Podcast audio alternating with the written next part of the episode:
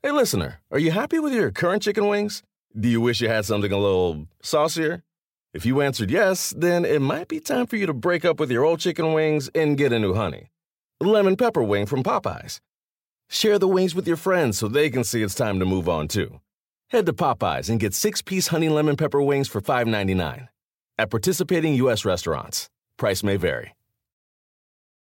Remember the Thai cave rescue? What about the mission depicted in Black Hawk Down or the epic rescue shown in Captain Phillips? You've probably heard of all of these, but did you know that U.S. Air Force Special Warfare played a pivotal role in all of them? These airmen are the most highly trained warriors on the planet. Other forces like the SEALs and Army Rangers call on them to provide skills no one else can. Not many people make the cut, but if you think you can, visit airforce.com to learn more. This is the Busted Open Podcast. You can listen to the full show Monday through Saturday from 9 a.m. to noon Eastern on SiriusXM Fight Nation Channel 156. Welcome to the Busted Open Podcast. This is Dave LaGreca. On today's episode, Mark Henry and Bully Ray, we look back at Bray Wyatt's promo from Friday Night SmackDown, and I think a first that we've ever seen from Bray Wyatt. We'll explain on the Busted Open podcast. Also, we talked to WWE Hall of Famer Diamond Dallas Page right now on the Busted Open podcast. Dude. Let's get into SmackDown from this past Friday night. And probably the biggest thing was what we saw to finish SmackDown on Friday night, and that is the promo from uh, Bray Wyatt and an interesting promo from Bray Wyatt. Bully, what did you think of of that promo that finished off SmackDown from Bray Wyatt Friday night? I think that the new direction that they're going in is the real Bray Wyatt. I think a couple mm-hmm. of weeks ago when we were talking, I said I wanted to see the initial version of Bray Wyatt, the first version. And now I think we're getting even more in that. I think we're getting Bray Wyatt stripped down to his bare bones. I think we're seeing Wyndham Rotunda. I think we're seeing who he genuinely is, the human being, the kid that was born to born to Mike Rotunda and his wife. I think he wants to be just himself but it seems like by the image that popped up on the screen speaking to him, he's going to be haunted and tormented by the demons that are running through his head that he has created. At least that's what I got from that segment. He was it, it, he sounded very emotional, he sounded very nervous. He he sounded apprehensive. He sounded like he was ready to bare his soul to the audience and then all of a sudden that video aired and then they went off the air. So initially, that's what I'm getting from the Bray Wyatt story. What do you think, Mark, from what we saw from Bray Wyatt on Friday night? You know, I like the multiple personalities, Dave, and um, I think that this will be a good place uh, to. Sometimes we talk about the haunted, him being haunted. Mm-hmm. Like that would be great for him to be in a match as himself, and then you know the the switch flips, and now he's he's he's the uh, the swamp Bray Wyatt with the family, or the, the the the switch flips again, and now he's in the Firefly Funhouse, and the the the switch flips again, and now he's the fiend. Like if he could go through all of those characters in one guy and fight it then you can use you can do so much with him. I mean, I think that that would the versatility of the guy and the vulnerability of the character uh, could all come into play because he could get beat as Bray Wyatt, but if he's in one of those other modes, it would be a lot diff- lot more difficult to beat him. Yeah, and and from what you're saying, Mark, and what you're saying too, Bully, what I saw on Friday night watching Bray Wyatt give that promo in the ring is something I, I you know what, totally took me off guard. I mean, the last thing I thought I was going to see from Bray Wyatt is him in the middle of the ring talking about the losses that he's had in his family and who's passed away and and being let go by the WWE and being in tears. Like of of all the like you just said, Mark, the different characters that he's given us. The one thing he hasn't given us is the real man.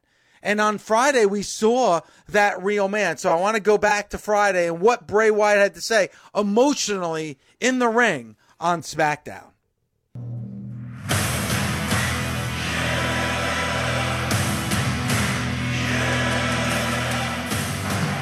this, this, this right here, this is just me, okay? You know, this is a, a version of me that I've, I've never got to introduce to you guys before. This is just me being me, genuine me for the first time. I just want to share with you, you know, this this past year in my life, I, I, I lost a lot of things. I lost, I lost my career. I lost my self-confidence. I lost two people who were very, very close to me, and I lost my, I lost my way. And the thing about that is, is that I can sit here right now today and I can look all of you in the eyes and I can say that you were there when I was weak, when I was vulnerable, when I was down. So I just wanted to say thank you. You all saved my life.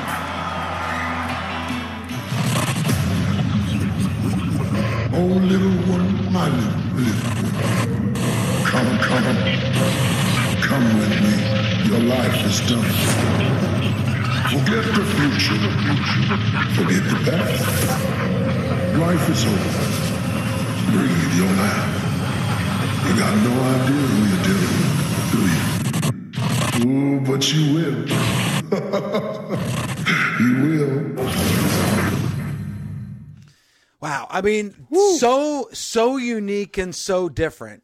Like Bray said, for a first time ever, as I said earlier, we're seeing the man emotionally stripped down in tears, talking about losing his career, talking about the loss of his friend, the loss of a loved one. And then, you know, again, the WWE reminding you of the story going in and what could possibly be the story coming out. Guys, I don't remember a promo like the one that we saw on Friday. And I think we're starting to see. Um, I, I, I don't know. I, I, I mean, I, I can't really put a definitive like all right hook on what we're going to see moving forward from Bray Wyatt. And I think that's the fun of what we saw on Friday night with Bray Wyatt. Dave, we talk about this all the time, especially Bully. Feeling how to how to how to bring people in to exposing a feeling, something that makes you want to watch. How better than to get somebody to feel something than to expose your soul and say, hey, this is who I really am. This is what I really went through. And I was down and out. And if it wasn't for y'all, I don't know what would have happened. And then you have this torment. I'm going to make you know more about yourself. And the characters that he's going to be playing are going to be fighting each other. We're going to see a conflicted Bray Wyatt now, which is going to be very entertaining because I don't know if there's anybody that I've seen in the last 20 years that played that role better than he did. You can you can start naming people and I'll shoot them down. Like he has been very convincing when it comes to the the confliction and the confusion that's going on in his head. Randy Orton hear voices. But Bray Wyatt, he is all of those voices. That's it. like it's it's he's very good at it, Dave, and I'm I'm I'm so excited about what we're gonna get. You know, in watching him and in listening to him, I was saying to myself, this reminds me of something. This reminds me of a character, but I couldn't p- put my finger on it. And then when we just played the audio, it came to me You guys remember the movie Red Dragon in the uh, Silence of the Lambs uh, story? Yes. Yeah. He reminds me of Francis Dolarhyde, who is played by Ralph Fiennes, the guy who had the tattoo of the red dragon on his back it almost seems like when Francis Dolarhyde met the blind girl, he wanted to be good, but the voices in his head wouldn't allow him to be good. And he's turning, he turned back into the monster. It almost seems like Bray Wyatt coming out as Wyndham Rotunda or Bray Wyatt, whatever you want to say, in his purest form, wanted to be good, wanted to bear his soul, but the voices in his head, the characters that he's portrayed just won't let him and that's the that's the the road I think they're going down. Got to be careful though, in you know with with the fiend. They they painted themselves into such a corner where this guy was impervious to pain. We saw how that match went down in the cage with Seth Rollins. They have to be able to have this depth of character in which Bray Wyatt can still wrestle a match and work a match. Remember, guys, my biggest fear for the Fiend was what happens when the bell rings and the house lights go up? Now what? Now he's just another pro wrestler in a ring. You have this character that has so many layers, it's so deep but then once the bell rings, you're a pro wrestler and you got to wrestle a match. And that's where the disconnect came for me with the Fiend. That's why they had to do all of these gimmicky matches and the red lighting, which I was a fan of at first, and then I and then I wound up not liking. So it's going to be interesting to see how they progress with this character and how this character actually works matches once the bell rings and the house lights go up. Yeah, like I, I Oh, go ahead, Mark. I'm sorry, Dave. What if he's having that match that you're talking about, and then all of a sudden the red light strobes, and he's he looks and he's confused, and it, he becomes, and now he's fighting different. He looks different. Like you can do like a, some of the, the music plays from carrying the lantern, Bray Wyatt or the swamp Bray Wyatt. Like there's so much that you can do that can put bells and whistles to make this thing work. To me, Mark, it almost gets too gimmicky. You know, um, He's a gimmick. The, the huh? He's the ultimate gimmick. But to me, uh, yes, he is the ultimate gimmick. But to me, it can get a little too gimmicky at times. Even with the Undertaker, the Undertaker was was the ultimate gimmick. But when the lights came on and the bell rang, he wrestled matches as the Undertaker, and you knew what you were getting. Sometimes I'm confused by what I get with Bray Wyatt or The Fiend. Uh, and, and I, maybe I shouldn't even say Bray Wyatt because when Bray Wyatt was in the Wyatt family, I think the matches were a lot easier to understand and digest than they were with The Fiend. I hope they stay away from the Fiend character because when it comes to the Fiend and actual wrestling, I think there's a disconnect with the people. Warmer, sunnier days are calling. Fuel up for them with Factors no prep, no mess meals. Meet your wellness goals in time for summer thanks to the menu of chef crafted meals with options like Calorie Smart Protein Plus, and Keto. Factors Fresh Never Frozen meals are dietitian approved and ready to eat in just two minutes. So no matter how busy you are, you'll always have time to enjoy nutritious, great tasting meals. With 35 different meals and more than 60 add ons to choose from every week, you'll always have new flavors to explore. Crush your wellness goals this May with dietitian approved meals and ingredients that you can trust. Treat yourself to restaurant quality meals that feature premium ingredients like filet mignon, shrimp, and blackened salmon. Head to factormeals.com slash busted50 and use code busted50 to get 50% off your first box plus 20% off your next month. That's code busted50 at factormeals.com slash busted50 to get 50% off your first box plus 20% off your next month while your subscription is active. If you missed anything this week on Mad Dog Sports Radio, I got you covered. It's Mike Babchick's Morning After, where we play back the best clips of the week and recap in a way you have never heard before. It's a roast like no other, and no one is safe. Not Mad Dog, not anyone. This is a Morning After walk of shame you actually won't regret. You can find Mike Babchick's Morning After on SiriusXM, Pandora, Stitcher, or anywhere you get your podcasts. Don't forget to follow the show so you never miss an episode. WWE Hall of Famer DDP joins us here on Busted Open. Ah. Sir, how are you this morning? Good, man. Can you guys hear me? We can, can you hear, hear you. Yes. Okay, cool. Loud and clear. Was, oh, good, man. I just got done kicking my own ass, man. you heal my, you. Beat myself up in the gym. Good for you. You look fantastic. You sound fantastic. And I, I'm guessing from what you're saying, you feel fantastic as well. Yeah, dude. I'm uh, just got back from Alaska. I spent the last uh, two weeks up there. Got home a couple days ago. Uh, it's beautiful country, man. That, that that's God's country. Those there were so many mountains, I couldn't believe it, man. They were everywhere. So I had a good time. Hey, I went actually been. went and saw the the aura the uh, I went to a place called the Borealis Base Camp, and they had like the domes. So you're like laying in bed, and it's all glassed out, and you can watch the aurora borealis slide in, which is really crazy. You know, it was, uh, looks like something out of a fuck out of a out of a you know a, a horror movie or something. The the slime coming in. It was really cool looking, super cool. Uh, Man, I, Tales I've never the Ta- been. I love that. See that.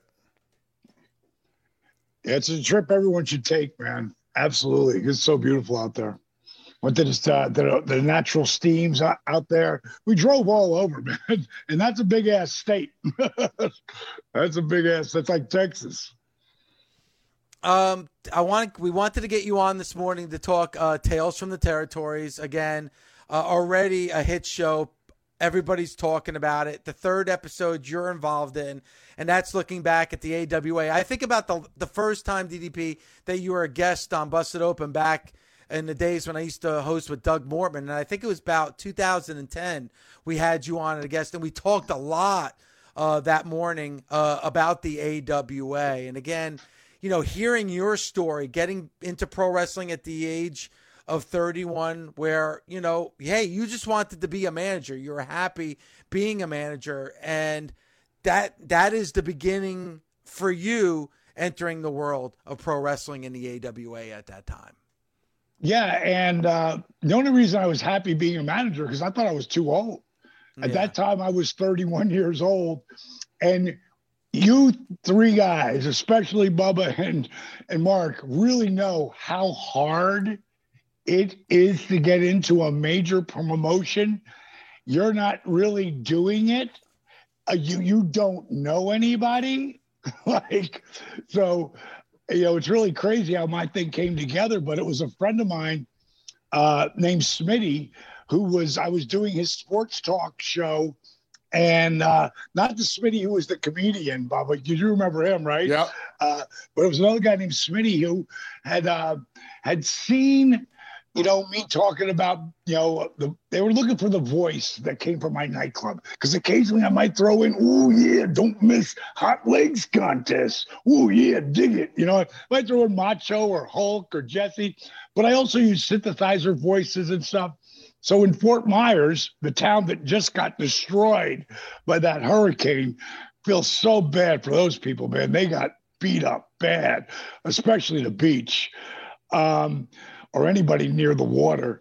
But uh, I, I had started this, uh, you know, I had this club down there and I was doing these commercials, and it was a thing called the Party News Network interviewed me.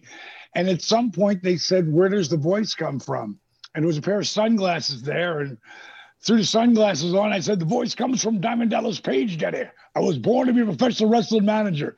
And we were just kidding around about it and, you know, just talking, you know, smack. And I tried to wrestle when I was 23, and it led to, you know, it led to um, this guy Smitty put me on his show and wanted me to be on with Captain Lou Albano. And I got to do it with the captain, and I got to do another show with uh with um with um oh God, uh, Bob, uh, Sarge, Sarge, Sarge, um, Sergeant Slaughter. Sergeant Slaughter. Yeah, Sarge. He was he was such a class act. He was such a cool guy, and still is today. He remembers that that first thing I did, and I he this guy Smitty said you got to make a tape up. You got to make up a tape of you doing something. So I put three wrestlers who want two guys who wanted to be wrestlers, not who were wrestlers, not who were the boys. They wanted to be wrestlers. And I made this videotape with them. I sent it to the AWA. And two weeks later, they called me. The only reason it happened, we all know back, you know, Vince was taking all of the top talent from the AW alone, AWA alone. He took Hulk, he took Jesse, he took Gene Okerlund, Piper. he took Bobby the Brain. I mean, whoa, those are all A-list guys, right? Uh, and but they were losing other guys, and then also Crockett. They were trying to build their thing there, you know, uh, before it was even WCW. So they were stripping talent too. And Paul E. Paul Heyman had just left the AWA. That when I when they when they called me to you know to, to see if I you know they wanted to bring me in for a tryout and then when I told them that none of my guys could wrestle, they were like, "What? Why would you even send us a tape?" And I was like, "Hey, it's like a you know, it's like a secret society. Nobody can figure out how to get into professional wrestling." And it was like, "Don't call us, we'll call you." And what happened was Heyman, he left, and he went. He took the Midnight Express and went to Crockett, which became WCW, and it left a huge void for a young guy that could talk and Gagne, Greg Gagne himself called me and said, We're going to give you an opportunity. Bring all those crazy clothes you wear and a couple of those hot diamond dolls, and we're going to give you an opportunity. And that's how I got in, man. You know? So, Page, do you remember your first day in the AWA, your first time in the locker room, and what was that like for you? It was unbelievable. It was like nothing I ever expected. You have to remember, I wrestled three times when I was 23, hurt my knee, and I got derailed because I ended up while I was trying to recover from injury. I got to, I started running nightclubs, little small ones, but that built. And Bubby, you know, you know all about that. And now I'm in the AWA. Wahoo McDaniels is the agent who's in the locker room. The other one was the crippler, Ray Stevens. This is right at the end for these guys. And so I'm around them. Curt Hennig is still up. He's three months away from becoming Mr. Perfect. He hasn't bleached blonde his hair yet. You know, he's not in the, he's, he's in shape, but not in what he would be. And I brought this girl named Leanne with me. And she was a chick that we used to go out once in a while, and she was friggin' hot. And I here, wait, where's that picture at? Uh, God, I had normally had that picture right up front here. Oh, here it is. This is from that day, day one, and I know it is because that's the only time Lee came with me. So I get over there. I get to um, the showboat, which is a shithole you know, little way off the strip. and I put, I have a trunk of, I wore leopard skin jackets and zebra skin boots. I had holes in my jeans. This is a, this is a picture of DDP before I ever get to the AWA. Yo, look at that, man. Yo, I I wore all that yeah. shit in the nightclub. I wore I was Diamond Dallas Page back then in Fort Myers. This isn't New York City or Dallas or LA. this is Fort Myers. So I um, I get to the, the building. I'm not to the building yet. I get to the hotel room. I go downstairs, and Verne Gagne's there. And I'll never forget it. He's he's at, he's at the he's at the table where the uh, announcers would be, and he's leaned over and he's writing something. And I come walking up, looking like I do with my cowboy boots on. And you got cowboy boots, they're like two and a half inch heels. So I'm like six, seven. And he turns around and he goes, Oh my God. And I go, I go, I'm Diamond Dallas Page. He goes, I know who you are. He goes, God, you got to be the biggest manager of all time. And you would think that would have killed me, right? But they needed somebody who could talk and was new and fresh. And uh, he said, okay, we're going to put you in bad company. You know, um, I, I didn't even know who they were. Pat Tanaka, one of the greatest workers ever. And Paul Diamond was really good too. But Pat was unbelievable. Pat was five eight. Bumping I mean, machine. Bumping machine. Look at me. Here, I, my legs are spread out about you can see them. They're, I'm spreading my legs out like this so I can get shorter, you know. But Pat was unbelievable. Took the fastest back back bump I've ever seen, and you know, just flat back. Uh, but I'm in the locker room, and I've gone out for two shows because we filmed four one-hour shows, and uh, Curt Hennig sitting across from me, and he he looks at me and he goes, "Do it, Diamond." I love what that. I love that. Do it. I go, do what? He goes, that thing you do. I, yeah, I don't know if he's ripping me or what. I go, what thing? He goes, God. and I said, good God. And it was funny because that comes from the nightclub in me being in the DJ booth. Beta and I, I don't know who did it first, but me and Beta, who I just saw, Bubba, I was at uh, Tony Cafaro's daughter's wedding. I came up and did a surprise show up. And uh, I had so much fun with Beta and Tony and everybody. And uh, it was a great time. But me and Hennig really bonded. And then after after the show, we went to the bar, you know, and he said to me, and this was those days. And Bubba, you came up through these days, so did you Mark. He said, you will make more relationships at this bar than you ever will, you know, in a locker room or, you know, uh, in a match. He said, in the car and in the bar. He said, that's where you're going to make. And we bonded big time. He was so cool to me. When he went up to WWE, um, he uh, we stayed in touch you know, I could come see him on the road. You know, he'd take the time.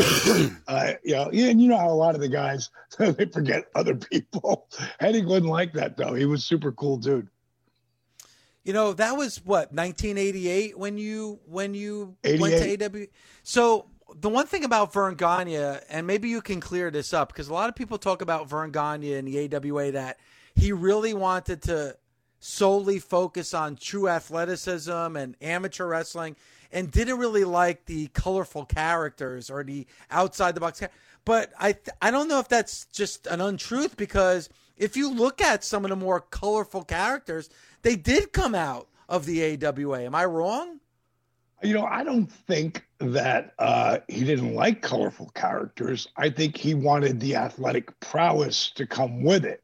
Okay. And he, that that guy was an Olympia. You know, he was like he was like Kurt Angle to a certain degree. Nobody's like Kurt Angle. And if you haven't seen Kurt Angle's WWE biography, you gotta watch it. It's great. Um, nobody's Kurt Angle, but Verne Gagne for the time was Kurt Angle. You know, and he was a shooter and he could do what he wanted to do in a day where that was really important, you know, especially, you know, what was going to happen when you went out there, you know. Um, and it's funny where I almost started because my match, my my three matches all happened in uh, not uh, November and December of 1979. If I don't get hurt, and get sidelined. And if I don't get the shot to run my first little rock and roll bar, could have been a whole different life for me. I'm so glad it happened exactly the way it did because I wouldn't change a thing. Not even the way I came into WWE wasn't my favorite. What they did would be five years later, much better. But, you know, coming in there and not getting what I wanted people's champion versus people's champion you know it, it's why i've been so successful following that because uh, the biggest lesson i learned is you can't be afraid to walk away from the table when you know you got something. And I knew I had something to offer. And you know, I don't know if they ever would have used it. They they lightened up obviously on WCW as the years went on, but you know, coming in there, that first guy was going to get crushed, and that was me. you know, today I can laugh about it, you know, but back then I wasn't laughing. Page, have you had an opportunity yet to see the episode of Tales from the Territories that will air tomorrow night? No, I haven't. No, I haven't. I'm, I'm looking forward to it. You know, Ken Patera, Brian Blair, uh, Greg uh, Greg Gagne, who I got to tell you a story. Greg, who gave me my first break ever, comes into WCW. They got him on the booking committee. At some point, he leaves the booking committee and he comes down to the power plant. And I'm living at the power plant. I'm the first there. I'm the last to leave. I'm trying to set the example of look how hard I'm going to work. I'm going to, I know nobody thinks I'm going to make it, but I do. And it only takes one person to believe in you, and that's you. But Gagne, who gave me my first break. You know, it's kind of like coming up to the coach and you know, like you're asking him different questions, but he's answering the other guy who he knows going to make, going to turn into something and be somebody. And I can't get the guy to even, you know, barely talk to me. So one night we're in a strip joint called the Gold Club, and him and Mike Graham and I was there with I can't remember who I was there with, but I ended up talking to Mike, and then at some point I looked at Greg and I said, Greg, I go, why do you hate me? I go, what? Why? You gave me my first break. I go, I don't get it. He goes, he goes, I don't hate you, Diamond. I said, okay, you don't think I'm going to make it, do you? He said, honestly? I said, honestly. He said, no, I don't. I said, okay, tell me the one thing I don't have. And he thought about it. And I mean, it took like 30 seconds. And he said, charisma and I spit my beer out of my mouth. and I was like, okay, I know you don't you you got no time for me, bro. I get it. And I was going, there's two things you can't tell me I don't have: charisma and know how to talk. You know, because I came out of the womb with charisma, and I walked away from it. Now I'm at Mean Gene Okerlund's funeral, 20 plus years later. I thought that was going to be a who's who of wrestling. I was there. You know, was there. Kevin Dunn was there from WWE. Uh, Kerwin was there. No one else from the office. At Mean Gene's, no one else in the company. Greg Gagne was there. Brian Blair was there. Um, uh, Jim Brunzell, who's also in the uh, AWA uh, um, uh, Tales from the uh, from the Road. Um, Greg Gagne walked up to me and he put out his hand and he shook my hand and he said, Diamond, I am, I got to be honest, man. He goes, I am so sorry. I, I was wrong about you. I wasn't wrong about many. He goes, but I was wrong about you. And I should have given you the time. I mean, what a man to stand up and say that, you know? And I said, Greg, I go, thank you so much, bro. I go, but to be honest, bro, you gave me the most motivation of anybody. Of no one pushed me in my head more than you did. And he goes, well, I just want you to know I'm so proud of you and what you did, what you accomplished. And like I said, I was wrong. I feel really bad about it. I go, no, no, no big deal, bro. And so as I'm, you know, go to the bar afterwards for the funeral, as we're getting ready to leave, Greg came up to me again, gave me a hug, friggin', you know, apologized again. I'm like, Greg, we're good. Since that day, we have become really, really good friends. And so when I heard that we were doing this, I was psyched to come because I knew he was going to be there. And, um, and I got to spend some more quality time with him. He's a class act, man. I love the guy now. When you went into the AWA at, in 1988, that was probably near the end. Uh, you know, the doors have been closed on that company for 30 years now. Did you notice that it was nearing the end, or were you just so happy to be a part of it that you probably didn't see what most people saw at that time? No, I saw it. when when Curt Hennig left, the writing was on the wall because Curt, you know, I was there with Curt, The Nasty Boys, the Nasty Boys came. Oh my God, the stories of the Nasty Boys, which you could never tell. Oh my God, they Bubba and Mark just shaking their heads. There's nobody like the Nasty Boys, and I started with them in the AWA, and then in Florida Championship Wrestling with Dusty. Um, it's going to be really fun to see what they use because they're filming my biography now, my WWE biography. Uh, it's going to be really interesting of all the stuff that they'll have from the AWA and Florida Championship Wrestling. Because at one time in Florida Championship Wrestling was me uh, as an announcer and, and manager with Gordon Solie, of course, Dusty.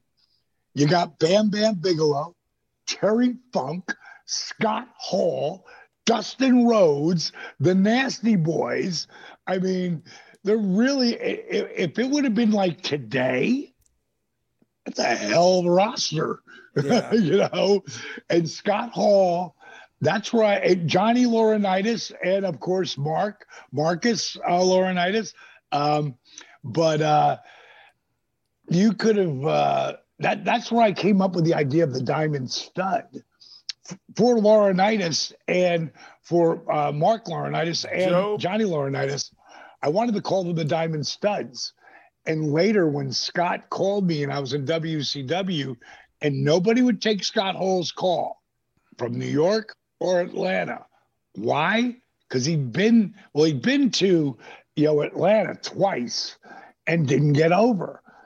And when he said the thing about the Diamond Stud, and then when I called Magnum and asked him if I could, you know, bring him in to be part of my stable, he, he asked Dusty, and Dusty he said, I love the kid, but uh, he didn't get over. And, well, that had a lot to do with booking, but that also had a lot to do with he wasn't ready yet. But we all know what happened. You know, we came in, he did this thing with me, and I changed his look. And then he went up to WWE and became, oh, Razor Ramon, maybe the most memorable characters of all time. And then Scott Hall, NWO. So he just wasn't ready yet but he got ready, boy.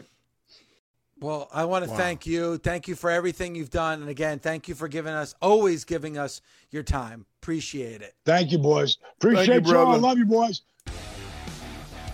Busted Open is part of the SiriusXM Sports Podcast Network. If you enjoyed this episode and want to hear more, please give a five star rating and leave a review. Subscribe today wherever you stream your podcast. Catch the full three hours of Busted Open Monday through Saturday at 9 a.m. Eastern on SiriusXM Fight Nation, channel 156.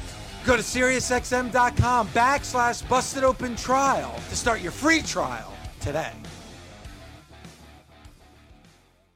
The longest field goal ever attempted is 76 yards. The longest field goal ever missed? Also 76 yards. Why bring this up? Because knowing your limits matters, both when you're kicking a field goal and when you gamble. Betting more than you're comfortable with is like trying a 70 yard field goal. It probably won't go well. So set a limit when you gamble and stick to it. Want more helpful tips like this? Go to keepitfunohio.com for games, quizzes, and lots of ways to keep your gambling from getting out of hand. With the Wells Fargo Active Cash Credit Card, you can earn unlimited 2% cash rewards on purchases you want and purchases you need. That means you earn on what you want, like trying out that new workout class, and 2% cash rewards on what you need, like a foam roller for your sore muscles. That's the beauty of the Active Cash Credit Card. It's ready when you are with unlimited 2% cash rewards. The Wells Fargo Active Cash Credit Card. That's real life ready. Terms apply. Learn more at wellsfargo.com slash activecash.